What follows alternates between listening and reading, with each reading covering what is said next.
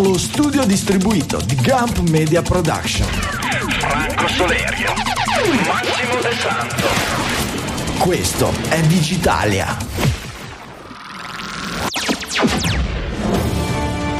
Estate 2022, siamo qua in uno dei nostri speciali estivi a parlare con un nostro amico e ascoltatore che vuole raccontarci di più su un tema molto importante del quale effettivamente abbiamo parlato eh, in puntata qualche mese fa che è la contraffazione, di come questo possa portare eh, del male direi, non mi viene altro termine all'interno di quello che è il, gli affari ma non solo e quindi adesso ne parleremo. In questo speciale estivo eh, ascolteremo Pietro Gagliano, tra poco l'avremo in, in onda con noi quindi un eh, saluto dallo studio di Milano Città Studi da Francesco Facconi. E dallo studio di Milano io sono Michele Di Maio. Ciao Pietro, benvenuto. Pietro Gagliano di Countercheck.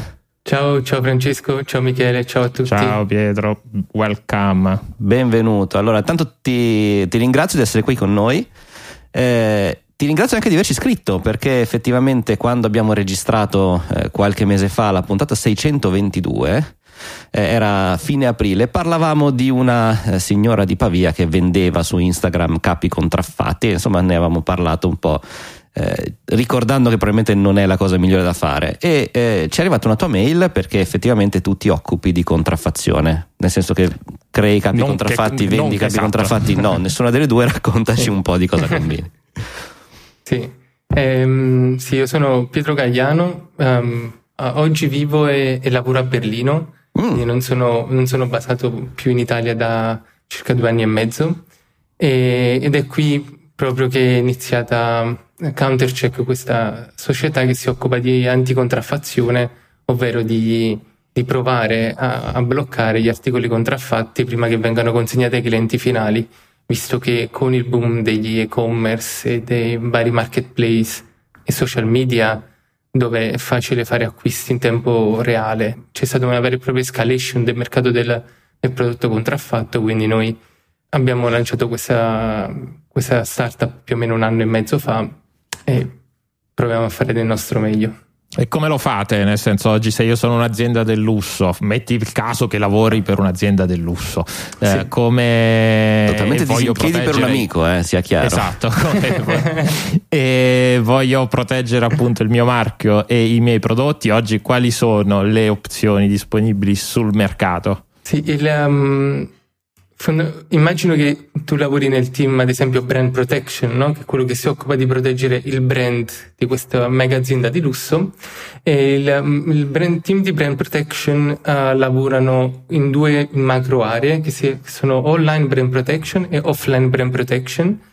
Il team online è quello che si occupa di andare a fare web scanning, web scrolling con dei provider per fare un'analisi del web eh, sia dei marketplace o di e-commerce o di social media, trovare siti o inserzioni che, che vendono e pubblicizzano articoli contraffatti e andarli a chiudere. Okay. Questo è quello che fanno online. Invece poi c'è l'offline brand protection che fino ad oggi uh, era fatta fondamentalmente solo dalle dogane che uh-huh. uh, quando c'è una spedizione cross border, immaginiamo Cina, Italia, la, la dogana in teoria dovrebbe uh, individuare tutti i pacchi contenenti articoli contraffatti e bloccarli. E noi uh, co- come countercheck abbiamo aggiunto un altro livello inserendo le società di logistica nel controllo, ovvero dopo okay. le dogane ci sono società di logistica e noi facciamo l'ultimo anello della supply chain, uh-huh. un altro scan immediatamente prima della consegna alla, alla, al cliente finale. Quindi sono questi tre macro a queste tre macro okay. aree che il team di brand protection va ad affrontare. E tu come fai a, prendendo un pacco a dire ah, qui c'è una Louis Vuitton falsa? Eh, lo guardiamo inizialmente dall'esterno, è uguale come fanno le dogane. Quindi C'è scritto Amazon con due Z e già ti vengono un po' i dubbi, no? eh, sì, sì, questo, questo, è come fanno le dogane, no? Guardano dall'esterno e vedono sì, il logo non è proprio preciso, il colore non è quello giusto, poi ci sono delle delle caratteristiche da andare a guardare su ogni pacco. Ma guardi, uh, scusami, guardi il pacco o provi a guardare sì, il sì, contenuto? il pacco dall'esterno. Ah, okay. Prima il pacco dall'esterno, questo è in una fase iniziale. Se necessario, in verità c'è anche un passaggio per i raggi X, però su, su alcuni casi particolari. mm, diciamo la normalità è guardarlo dall'esterno, quindi un, immaginiamo un cubo con sei facce, leggere tutto quello che c'è sul cubo, eh, tradurre i codici a barre, i codici QR uh-huh. in, in, quello che c'è, confrontarlo con dei, dei database, uh, oltre che fare dei match con delle, quelle che si chiamano hot truths, noi immaginiamo la via della seta, una via dove si va a porre particolare attenzione, quindi se c'è un pacco dove dentro dicono uh, articolo di lusso provenienti da Shanghai, direzione Parigi, mm. c'è qualcosa di strano, okay. andiamo a guardare e quindi uh, più o meno guardiamo una ventina di variabili in tutto tra, tra nomi, cognomi, indirizzi, loghi, marchi o volume, peso, materiale, in tutto.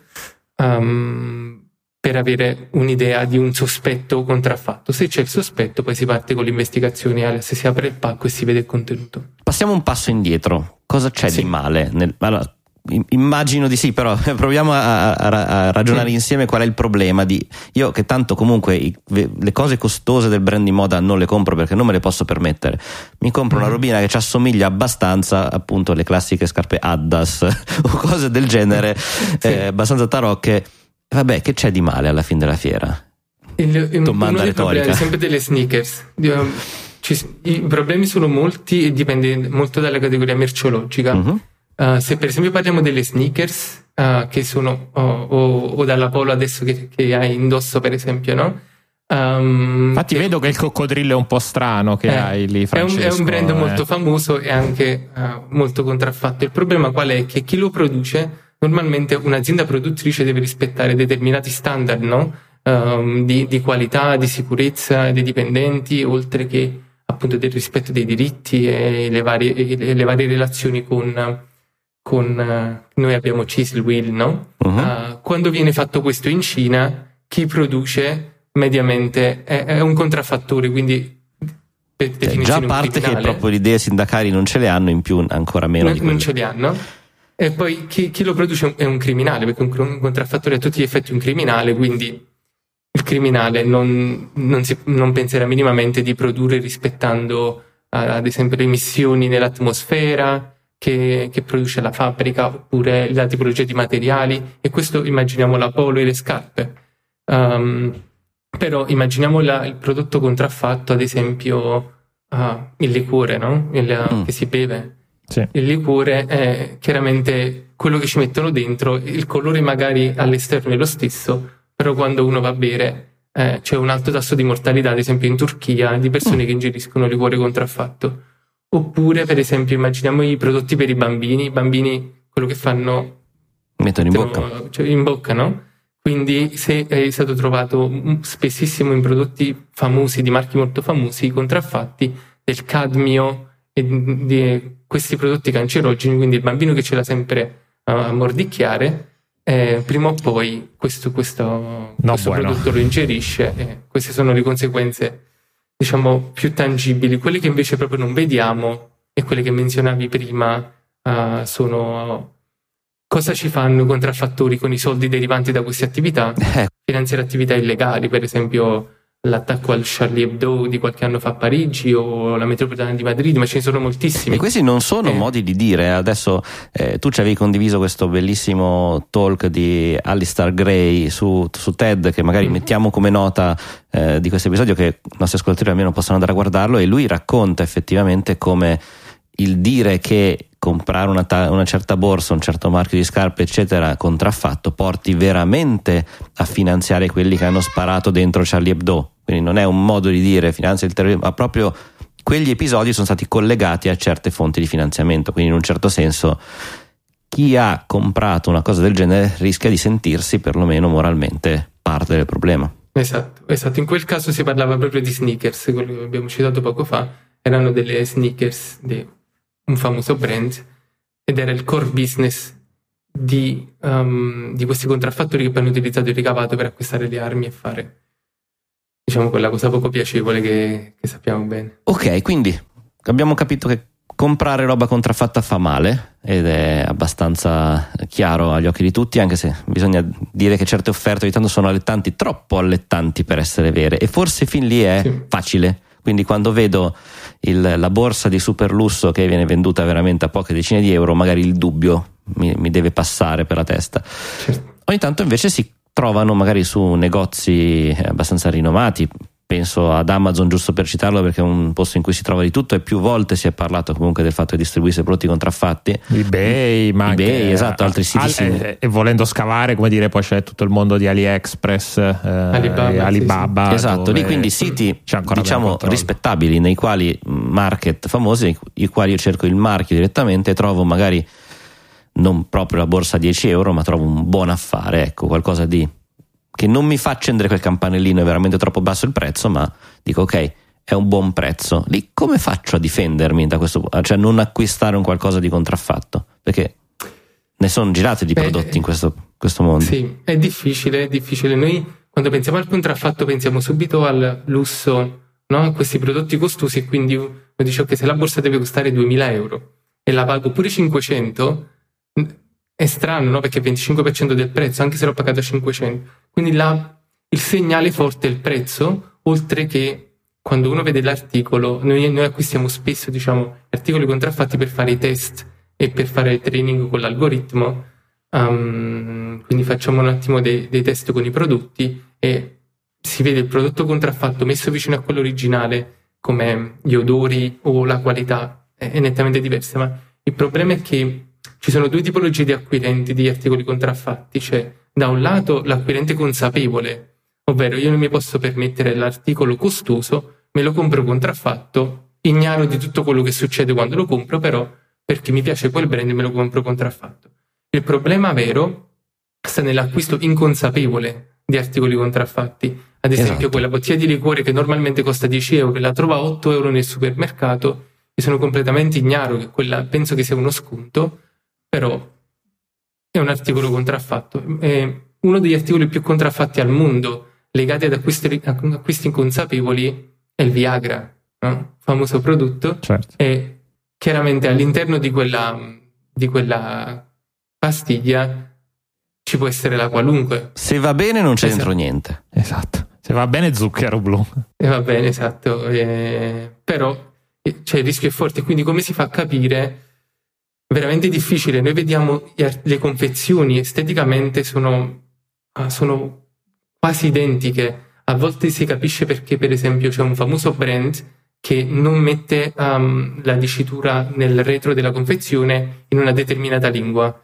Ad esempio, brand X non mette mai l'etichetta in italiano. Se si trova in italiano, sospetto. Il discorso è che educarsi da questo punto di vista è proprio difficile ed è qui che entra in gioco l'anticontraffazione, soprattutto legata con le autorità locali, cioè evitare proprio che questi prodotti raggiungano il mercato, perché una volta che l'hanno raggiunto e stanno sugli scaffali, è andata. È... Sì, perché io come consumatore come posso sapere che l'etichetta tal dei tali non deve avere il testo in italiano, anzi, eh, o, o, giusto per rimanere nel tuo esempio, o qualsiasi altra tecnica che possa essere usata per difendermi, è penso impossibile, cioè ci vuole veramente una sì.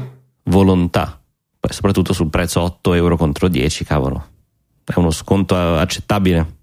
No, proprio difficile, proprio difficile. Immaginiamo, non lo so, il, il deodorante che costa ancora meno, costa, non lo so, 2 euro originale, contraffatto è 1,50 euro, 1,70 euro e nessuno va mai a leggere cosa c'è scritto dietro, quello è un prodotto che va venduto pure senza confezione, quindi è prodotto in sé. Quindi sì, ci si può educare, ma veramente fino a un certo punto perché il, il brand owner, cioè quello che si occupa di verificare se un prodotto è contraffatto o no, per alcuni articoli è un discorso di secondi, per altri anche loro impiegano ore a capirlo e loro sono quelli che conoscono tutti i punti precisi dove andare a guardare, le etichette, il logo e lo misurano e lo guardano con lo zoom del computer e ci mettono ore. Quindi il cliente finale quasi inerme davanti a questa situazione. Certo. Cioè, se il prodotto ha raggiunto lo scaffale. Certo, e immagino che però, eh. come dire, sicuramente la, la prima arma che mi viene in mente è verificare poi la reputazione del venditore. Perché ovviamente sì. se compri dal sito del brand a meno che non vai a comprare da brandx.ciao.it ehm, e allora come dire anche il, il contraffattore sta cercando poi di fregarti anche nel, nell'URL ecco magari immagino come mm. fanno un po' per il phishing se vuoi però nel momento in cui tu compri ovviamente dal sito ufficiale sei sicuro, se compri da un reseller ecco già devi fare un po' di, di attenzione, andare a vedere non so, le recensioni, le stelline, qual è secondo te il modo migliore per andare a difendersi?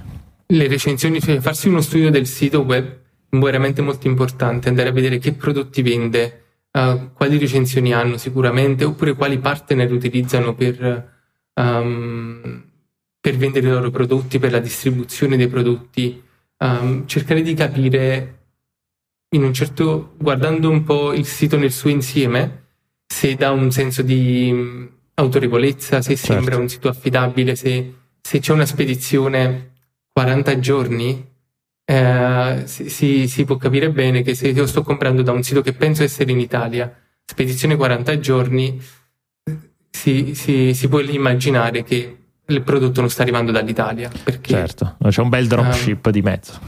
esatto, esatto. Um, ma anche dal, dal, dal rivenditore locale, dal, dal, negozio che noi abbiamo, possiamo avere sotto casa, anche lì possiamo trovare l'articolo e se c'è un minimo sospetto è importante allertare le autorità in questo caso. Cioè l'unico modo per fermare questo traffico è le, con le autorità, ovvero dire guardia di finanza, ho il sospetto che ho comprato un articolo contraffatto um, date semplicemente un'occhiata, non fare una retata di quelle là importanti, però andare lì e dare un'occhiata che loro hanno un, una relazione molto stretta con i brand owner, quindi riescono più facilmente a, a capire, a vedere se sono articoli contraffatti o no, oltre che vedono okay. i registri contabili e via dicendo.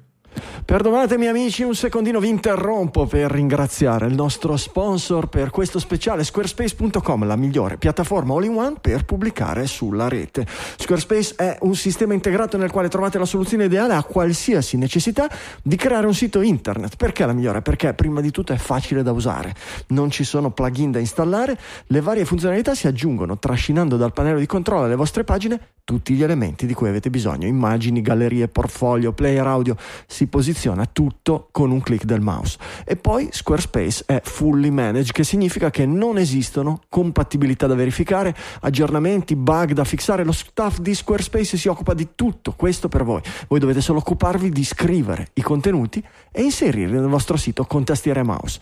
E poi con Squarespace puoi preparare in anticipo pagine o parti di pagina e programmare la data di pubblicazione, che è una funzione utilissima in questo periodo no? per mantenere il sito costantemente aggiornato anche quando magari sei in giro per il mondo in vacanza o il resto dell'anno se sei troppo occupato e dici settimana prossima sono pieno di lavoro voglio che esca il post martedì me lo preparo con calma e così poi anche se sono oberato dai clienti e dalle chiamate il sistema di Squarespace include poi strumenti per la realizzazione di negozi online completi. Squarespace è usato da centinaia di migliaia di negozi in tutto il mondo e contiene strumenti per la gestione del magazzino, per processare gli ordini, inviare email ai clienti, tutto con la sua solita interfaccia intuitiva. Inoltre Squarespace ha design unici e originali con molte opzioni di personalizzazione che rendono il vostro sito assolutamente unico senza dover installare un singolo plugin. Eh, e come mi ricorda il nostro amico Andrea, quando prepari un sito utilizzando uno dei moltissimi t- temi disponibili, Squarespace crea, crea anche automaticamente una versione adattata per la visione su cellulare e su tablet. E poi problemi? Supporto utenti 24 ore su 24, 7 giorni su 7. Vi rispondono direttamente da un ufficio di Squarespace. Porta a fianco degli sviluppatori. Che abbiate un problema tecnico complicato o una richiesta semplicissima su semplicemente se c'è una funzione o come funzioni qualcosa, loro sono lì per aiutarvi e se non lo sanno aprono la porta a fianco e parlano con chi il sistema lo sviluppa, per cui affidabilissimi. Potete provarlo gratis, provatelo, non vi serve neanche la carta di credito, andate su squarespace.com slash digitalia per attivare la vostra trial gratuita. Se alla fine non vi serve, amici come prima, nessuna spesa, nessuna sorpresa. Se invece decidete che fa per voi, e io ne sono convinto, usate il codice coupon Digitalia per avere il 10% di sconto sul costo annuale dell'abbonamento. Primo anno di abbonamento, 10% di sconto se mettete il codice coupon Digitalia. Grazie a Squarespace per aver sponsorizzato anche questa puntata di Digitalia. A voi.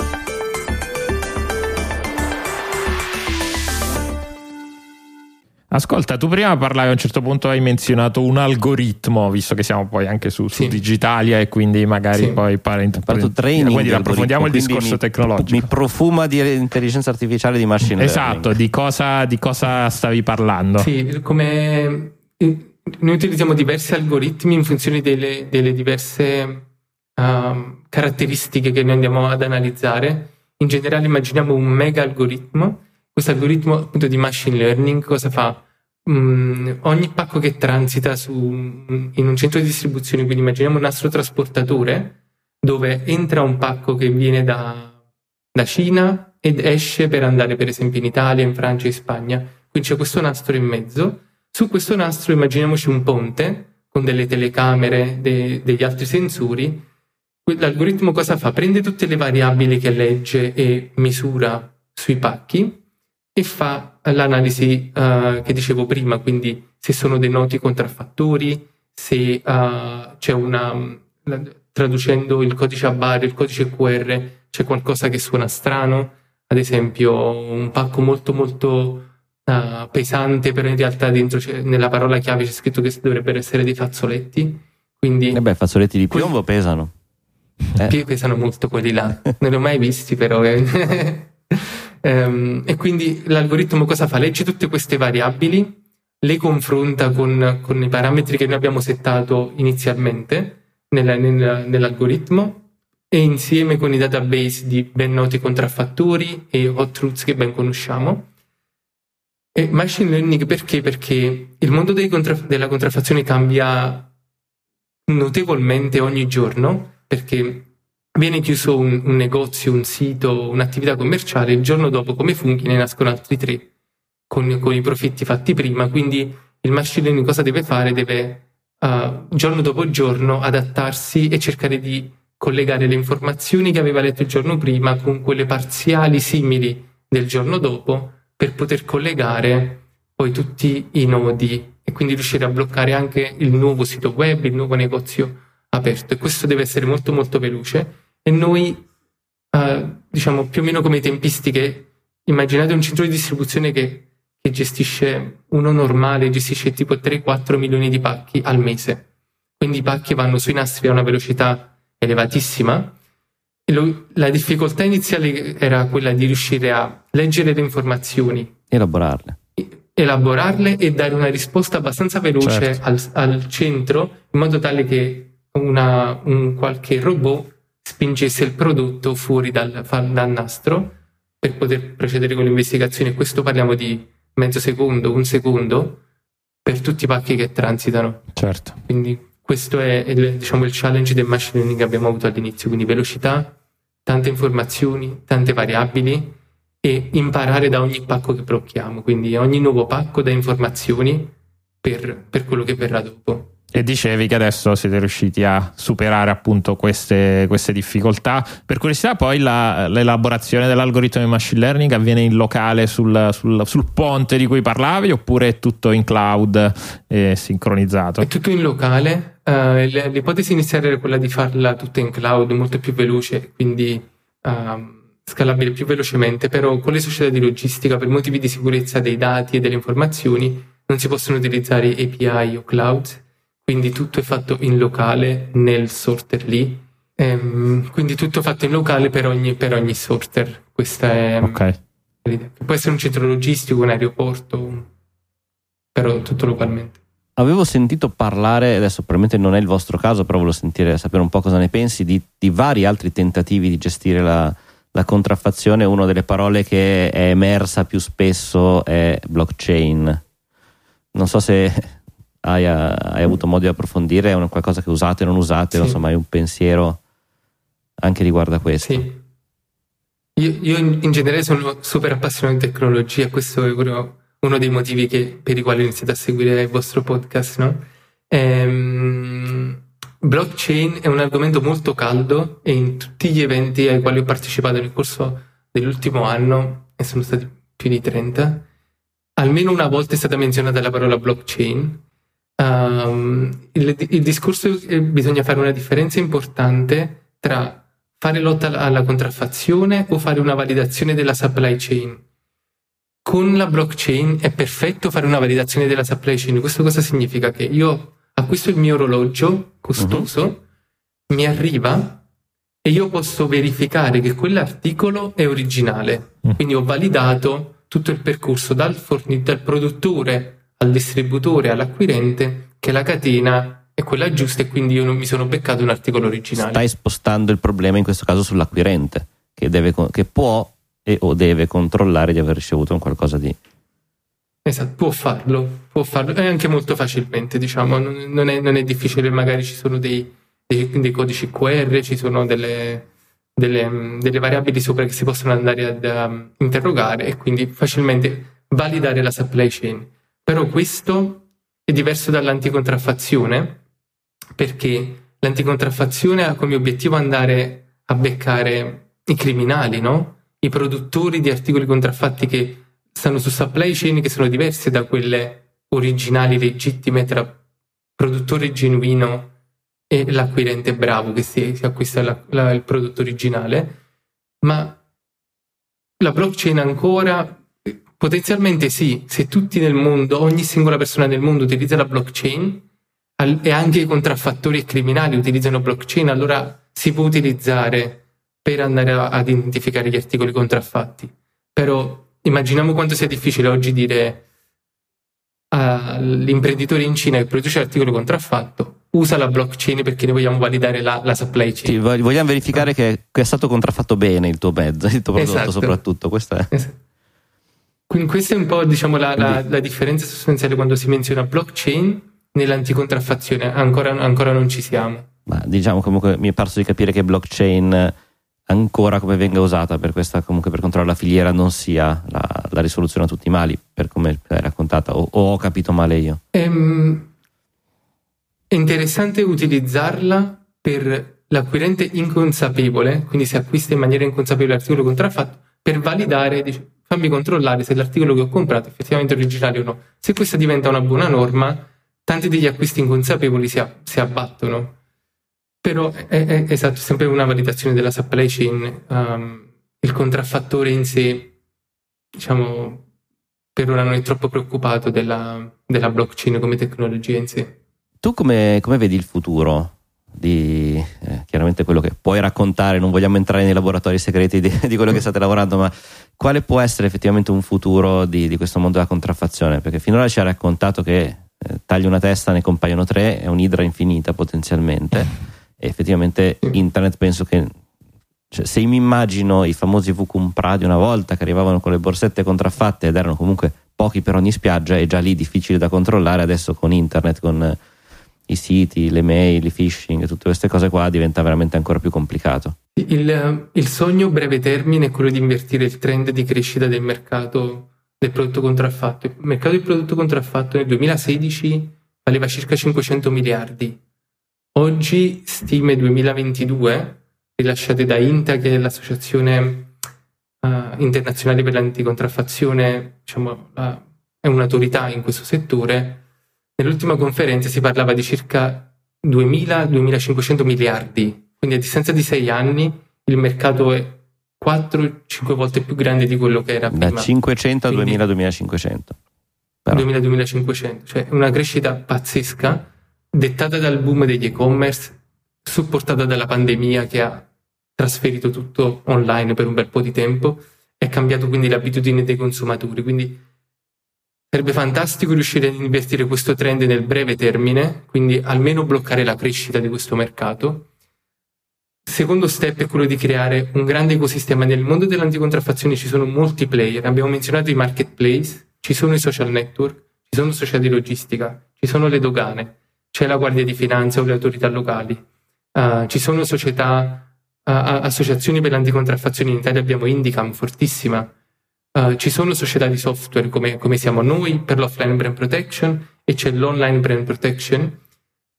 Que- tutti questi attori devono riuscire a cooperare perché il modo più efficace per lottare contro il traffico dei prodotti contraffatti è con un efficace data sharing data analysis insieme per essere quanto più veloci e responsive nei confronti di questo mercato che cambia giorno dopo giorno. Ci stiamo provando in verità lo scorso luglio uh, è andato online proprio un podcast su, questo, su questa tematica con Amazon, con Indicam, con Netcom, un'altra super uh, importante associazione italiana che non si occupa di anticontraffazione ma di e-commerce e con, e con Countercheck per parlare dell'importanza della creazione di un ecosistema di tutti questi attori per lottare contro diciamo, questo nemico comune, tra virgolette, che è il, il contraffattore. Ascolta, visto che hai citato, hai citato Amazon, in generale oggi qual è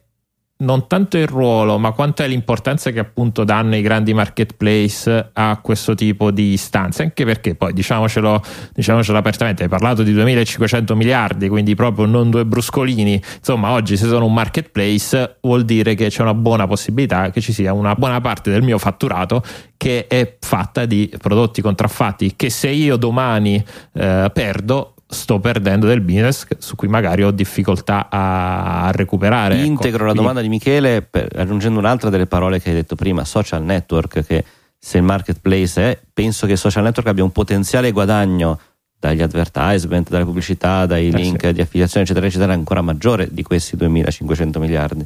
Esatto. Secondo te stanno facendo male. abbastanza oppure magari è eh, di facciata per poter tenere un po' di business? Parto dal, dal, dal marketplace. Sì. La risposta è, ni, stanno facendo di facciata ni. Cioè, um, Amazon ha un programma fantastico per l'anticontraffazione. Vi dico un numero che a me ha sorpreso non poco quando l'ho, l'ho sentito. Amazon ha una uh, anti, uh, anti-crime unit all'interno della... hanno un miliardo di business unit loro, no? Una delle loro piccole business unit si occupa dell'anticontraffazione e dell'anticrimine. Questa piccola business unit in Amazon ha 12.000 dipendenti. Piccola solo business questa, solo questa business unit, cioè, che da sola sarebbe una delle aziende più grandi d'Italia o comunque certo. giù di lì. E... Cosa fanno, scusami, 12.000 persone eh, in Amazon? In questa... Proprio la mattina accendono il computer e cosa fanno? Prendono il caffè, poi parlano del meteo e poi effettivamente sì. E poi dovrebbero iniziare a, ad occuparsi appunto di, di anticontraffazione, di anticrimine. Loro hanno, lavorano con tantissimi uh, provider come, come noi okay. uh, per, per, per, la miriade di servizi che offrono. Uh, sono in costante contatto con le autorità locali, con le associazioni locali diciamo che la mole proprio di lavoro operativa è grande per la Cioè, ma guardano le inserzioni, cioè letteralmente cosa fanno? Guardano le inserzioni o c'è qualcos'altro che possono fare?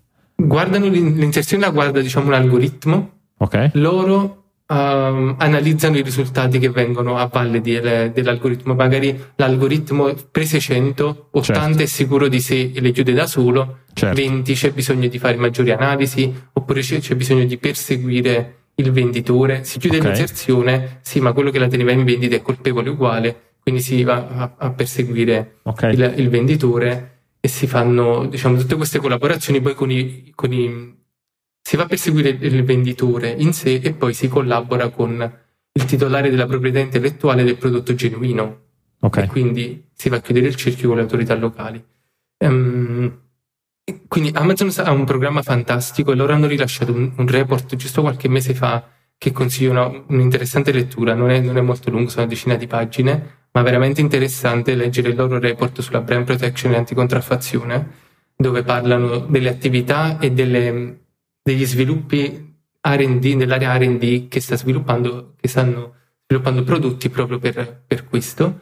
Poi ci sono altri invece, per esempio Alibaba, è sicuramente più facciata, perché loro fanno molto più marketing da questo punto di vista, ma fondamentalmente se si dovessero bloccare i prodotti contraffatti sulla piattaforma Alibaba cioè più piccolo dell'e-commerce del negozio, del negozio di quartiere, probabilmente. Quindi stima um, fatta abbastanza Ali... al volo. eh, quindi c'è Alibaba, ma uh, poi ci sono altri che invece sono totalmente disinteressati. Uh, cioè, tutto il sistema AliExpress, c'è Wish che è letteralmente ovunque. Quindi Mamma Wish, si fa, ho, fa, si, ho, sì. ho, trovato dei prodotti contraffatti, ma proprio contraffatti bene, nel senso di veramente male, nel senso cose evidenti. Eh, vanno di massa, Wish va di massa, prodotti che costano pochissimo e utilizzano anche dei corrieri espressi specifici con i quali, diciamo, se Uh, noi abbiamo avuto qualche conversazione e appunto l'utilizzo della nostra tecnologia non è assolutamente di interesse perché abbatterebbe completamente il loro business fondamentalmente.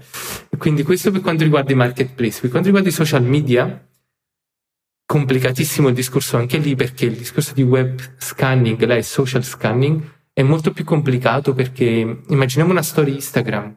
Già di per sé la storia sta 24 ore online.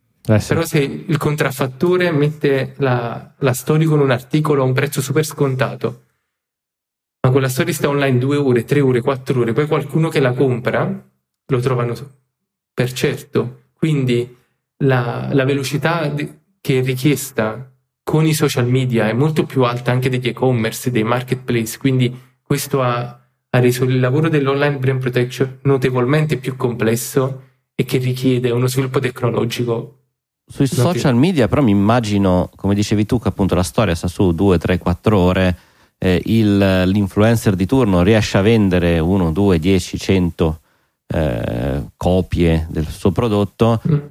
probabilmente le aziende che vogliono, visto, visto, quanto guadagnano, immagino che ne vendano molti di più, cosa faranno? Utilizzeranno tanti eh, influencer in contemporanea, quindi la stessa storia sta su 3-4 ore da 1, 2, 10, 100, 1000 influencer. Quindi a quel punto probabilmente però è da riuscire a beccare la stessa storia in quel brevissimo slot, però dappertutto. Questa è la complicazione, immagino.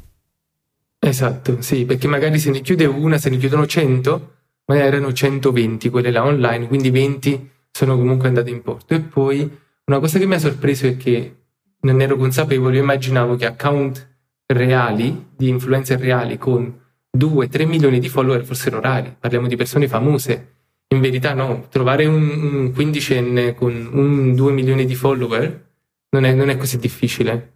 Quindi gli account esca da utilizzare sono veramente tanti. E questo si immagino senza considerare il mondo Cina, dove tra live blogger, personal shopper eh, e esatto. tutto, un altro, tutto, un altro, ecosistema con tutti altri numeri. Dai, dici qual è il social, scusami Michele, dici qual è il social più virtuoso secondo te e quello meno virtuoso? Dai, proviamo a fare alto e basso della classifica. No, facciamo i nomi. no, vabbè, Ma, il, più virtuoso, uh... il più virtuoso, dai, parliamo del migliore, quello che è più bravo secondo te, per quello che conosci, a, a gestire questa contraffazione? Dai, poi i cattivi rilasciamo. Ma bella, bellissima domanda, bellissima. okay. eh, trovare quello bravo, non so se lo conosco, quello bravo. Non diciamo ce ne sono, di, abbiamo capito. Diciamo di tutti quelli che penso utilizziamo noi nella nostra quotidianità. Eh, sono veramente tutti strapieni proprio. Uno dei brand del lusso con il quale parlavo qualche settimana fa ci diceva è importante che tu ci blocchi l'articolo offline, ma è importante che noi chiudiamo quelle inserzioni che ci fanno un danno di reputazione, di immagine veramente brutto. Eh, ma su quali social vi concentrate? Eh, anche loro non hanno risposto alla domanda, perché sono, sono tutti. Cioè, TikTok era niente qualche anno fa e oggi è, certo. è alle stelle. È, è forse uno dei canali principali, sicuramente. Mm. E quello è ancora TikTok, più breve, ma... la vita delle storie. Delle Esatto, esatto. Poi ci sono alcuni che cioè, non, in verità non utilizzo proprio, tipo Snapchat, non so. Uh, ma il sentore è che trovarne uno dove i contraffattori hanno vita difficile o comunque non ci vanno molto, se un social è famoso è utilizzato da tutti, quindi Ascolta, vabbè che, come dire, eh, ti faccio una domanda, mh, mm, sono sicuro che è un argomento molto ampio e, e come dire, no, la, la, la, puntata di solito gli speciali cercavo di tenerli entro l'ora, però con gli argomenti interessanti diventa sempre difficile. Comunque, torno alla mia domanda, nella nella catena della contraffazione, oltre al contraffattore, chi è che rischia qualcosa? Tornando anche, ricollegandomi poi alla domanda adesso sui marketplace, cioè Facebook rischia qualcosa se tiene sulle storie con, o, le, eh, o, le, inserzioni della roba tarocca? Michele che ha comprato oggi una cosa tarocca, cosa rischia? E eh, poi beh. ovviamente Michele, certo. Sì, uh, ci sono uh, quando un intermediario, perché fondamentalmente Facebook così come, come Alibaba, no? sono, sono, intermediari, esatto. no? loro eh, sono riconosciuti come intermediari, quindi sono legalmente responsabili per, la, per, um, per facilitare la vendita di prodotti contraffatti. Quindi loro si rischiano davvero, quindi han, sono um, diciamo, legalmente responsabili per la vendita okay. di questi, quindi vengono penalizzati, multati e via dicendo, così come il negoziante sotto casa che vende l'articolo contraffatto la, il rivenditore nel mercato di città che vende articoli contraffatti. No, però è meno banale perché il rivenditore appunto ti emette no, no, non ti emette lo scontrino, non credo, però come dire è quello che incassa, mentre invece nel caso di Facebook è appunto un, med- un neanche un mediatore, è, un è una bacheca, come se fosse una bacheca dove tu eh, inserzionista appunto puoi mettere e Facebook potrebbe dire, nella, nella mia idea potrebbe dire no ragazzi, beh, io non c'entro niente, eh, sono loro che hanno messo l'inserzione e, e poi il cliente ha deciso di comprare. Sì, il problema è che Facebook dovrebbe controllare quello che succede in casa sua, no? sulla oh, sua certo. piattaforma e ha, gli strumenti per farlo. Quindi per quanto difficile, per quanto complesso, però Facebook può farlo. Ad esempio, uh-huh. il discorso è diverso con le società di logistica, perché la società di logistica Anche. trasporta un pacco chiuso, uh-huh. però non sa cosa c'è dentro. Facebook lo sa, Amazon lo sa, Alibaba lo sa perché loro vedono l'inserzione, il prodotto c'è lì, la borsa di quel famoso brand costa 50 euro, ok, loro possono vederlo. Quando invece uh, le società di logistica, ad esempio, non sono ritenute legalmente responsabili perché, almeno fino ad oggi, chissà forse in futuro se cambierà, ma non, non possono sapere o vedere cosa c'è all'interno di un pacco perché non possono aprirli tutti e quindi nel loro caso non sono ritenuti intermediari, facilitatori della vendita di prodotti contraffatti, mentre marketplace, social media sì. Ok. Ok. Questa è la differenza sostanziale. Allora, va bene, ho una, una breve, proprio, proprio, una battuta vai, vai. di tutti i prodotti eh. contraffatti. Qual è stato quello che dici, ah, alla faccia mia, come hanno fatto eh. e soprattutto come hanno pensato a, co- a contraffare questo prodotto? Mm. Basta, l'hai messo in crisi, Michele. come hanno fatto? In verità questa, questa domanda eh, capita spesso quando non si tratta di articoli moda lusso. No, no, assolutamente, eh, in qualsiasi settore. Capita spesso. Sì, um, diciamo io non, non, sono molto esperto del mercato farmaceutico, uh-huh. ma sapere che uh, uno degli articoli più contraffatti è il Botox mi, è, mm, mi ha sorpreso okay. perché uh, è, un, è, è, facile da, da, fare contraffatto e, e in questo caso è l'India il maggiore produttore di, okay. di Botox contraffatto e lì non me l'aspettavo, mi aspettavo più una, una, una pratica complessa da fare e poi gli alcolici perché okay. Mm, per, per, fare il prodotto uguale sia esteticamente che come colore e magari come odore perché quando uno lo apre pensa che sia la stessa cosa è un, un processo abbastanza complesso. Ecco su questo ricordiamo dicevi all'inizio che bere comunque alcolici contraffatti soprattutto non magari in quantità può portare a danni seri addirittura una morte. E anche quindi. iniettarsi il botox falso, credo. Anche eh. Cioè, onestamente... Già iniettarsi eh, sì, il botox sì. da soli penso che non sia una buona esatto. idea. Quello falso comprato su internet probabilmente. E a giudicare poi dalle, da alcune signore che girano per Milano, onestamente non sono così stupito che ci sia tanto botox falso in giro. No, poi l'altra domanda sì. che in realtà è un po' più seria, però anche qui ho paura di aprire, di aprire un cancello. E uscendo, in realtà usciamo leggermente dal, dal selciato. Eh, tu dici, hai detto che non lavori, non lavori in Italia, lavori a Berlino Berlino, se non sbaglio, e volevo chiederti proprio molto velocemente cosa vuol dire fare startup a Berlino e perché Berlino e non. È una delle mie domande preferite queste. Ecco. eh, Berlino, eh, io ci sono venuto di proposito a Berlino proprio per le startup. Uh, perché io avevo una mia startup a Napoli, ho sempre fatto diciamo questo uh-huh. uh, nella vita. Città mia, e nessuno faccia battute che è di Napoli, hai capito? Eh, l'hai fatte tu, Michele, eh... che sei della zona. eh, mi sono trasferito qua a Berlino proprio per questo, perché soprattutto, cioè, diciamo, prima della Brexit era Londra, uh, un po' la capitale delle start-up in Europa. Lo è ancora, uh, però Berlino dopo la Brexit ha avuto una crescita notevole, c'è uno, uno, diciamo uno zoccolo di uh, start-up con fatturato 1,5 milioni che è impressionante e da qui usciranno i prossimi unicorni sicuramente. Ehm, più facile farlo in Germania, più facile accedere ai capitali, più facile trovare persone con una mentalità startup, anche se la mentalità tedesca è molto conservativa. Il nostro investitore si chiama Boimer, è una società di 4.500 dipendenti, conduzione familiare, miliardo e mezzo di fatturato. Una famiglia di 4.500 persone è ampia. Eh? Esatto, molto molto ampia, sì, sì, da, da fare. E, ehm, e loro, uh, super conservativi da sempre, hanno avuto il là giusto qualche anno fa nel fare, uh, nel fare startup perché il loro core business era fare dischi, no? Poi sono usciti gli MP3, l'azienda era quasi crollata. Ok. E, um, hanno deciso di fare un venture builder per dire se c'è un'innovazione disruptive, quell'innovazione siamo noi e quindi sopravviviamo nel tempo.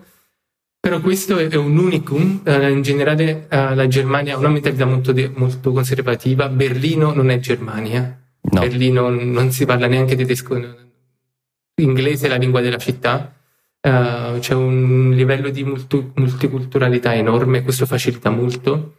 E sta attirando sia angel investor, sia accelerators, incubatori, um, startup in, gen- in generale, quindi si presta molto molto bene. Ok, quindi tu dici almeno nel breve periodo difficile replicarlo in Italia, anche perché poi tante aziende con cui immagino tu lavori, appunto essendo comunque il settore del lusso bello importante in Italia, eh, alla sono fine... italiane, sì, sì. Esatto, uno ci si aspetta, poi come dire, magari i pacchi appunto tu mettendoti nel, come dire, nel, nell'anello della logistica ovviamente tanti pacchi in realtà non passano qua e non sono diretti all'Italia, però magari non so, forse in uscita, sì, beh, in uscita dovrebbe, un po' dovrebbero esserci, no? Se, sì, per sì, essere sì, l'Italia, l'Italia così come la Francia. Esatto, qualcosa deve passare da lì almeno.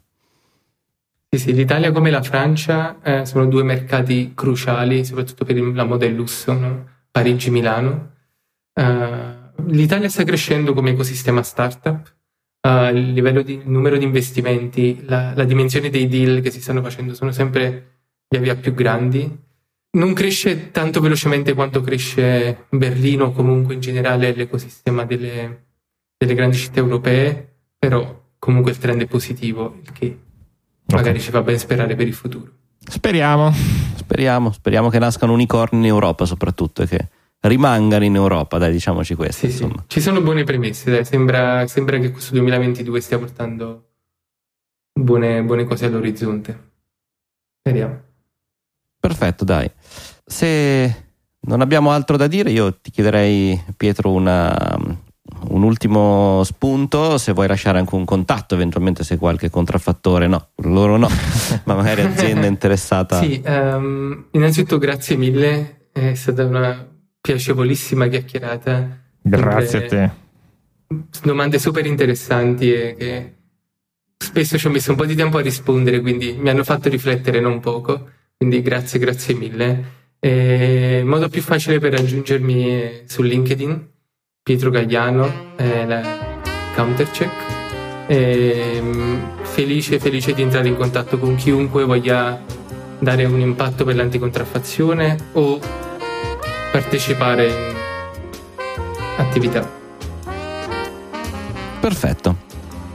Senti Pietro, noi ringraziamo te perché è stata veramente una chiacchierata fantastica, ringraziamo i nostri ascoltatori che ci hanno seguito in, questa, eh, in questi tre quarti d'ora, penso più o meno, di, eh, di speciale estivo e insomma vi, chiaramente vi consigliamo di guardare sia il filmato di... Mm, eh, del TED Talk che adesso eh, metteremo sì. nelle note dell'episodio, magari anche di leggere il report, adesso aspettiamo da Pietro che ci girerà tutto e vi condivideremo e, eh, e di stare un po' più attenti magari quando comprate un prodotto contraffatto perché non state semplicemente risparmiando qualcosa, tanto non fa male a nessuno, ma è ben diversa la situazione. Quindi grazie ancora Pietro, grazie a tutti per l'ascolto, buona continuazione, un saluto e buona estate a tutti. Ciao! Ciao! Grazie, ciao!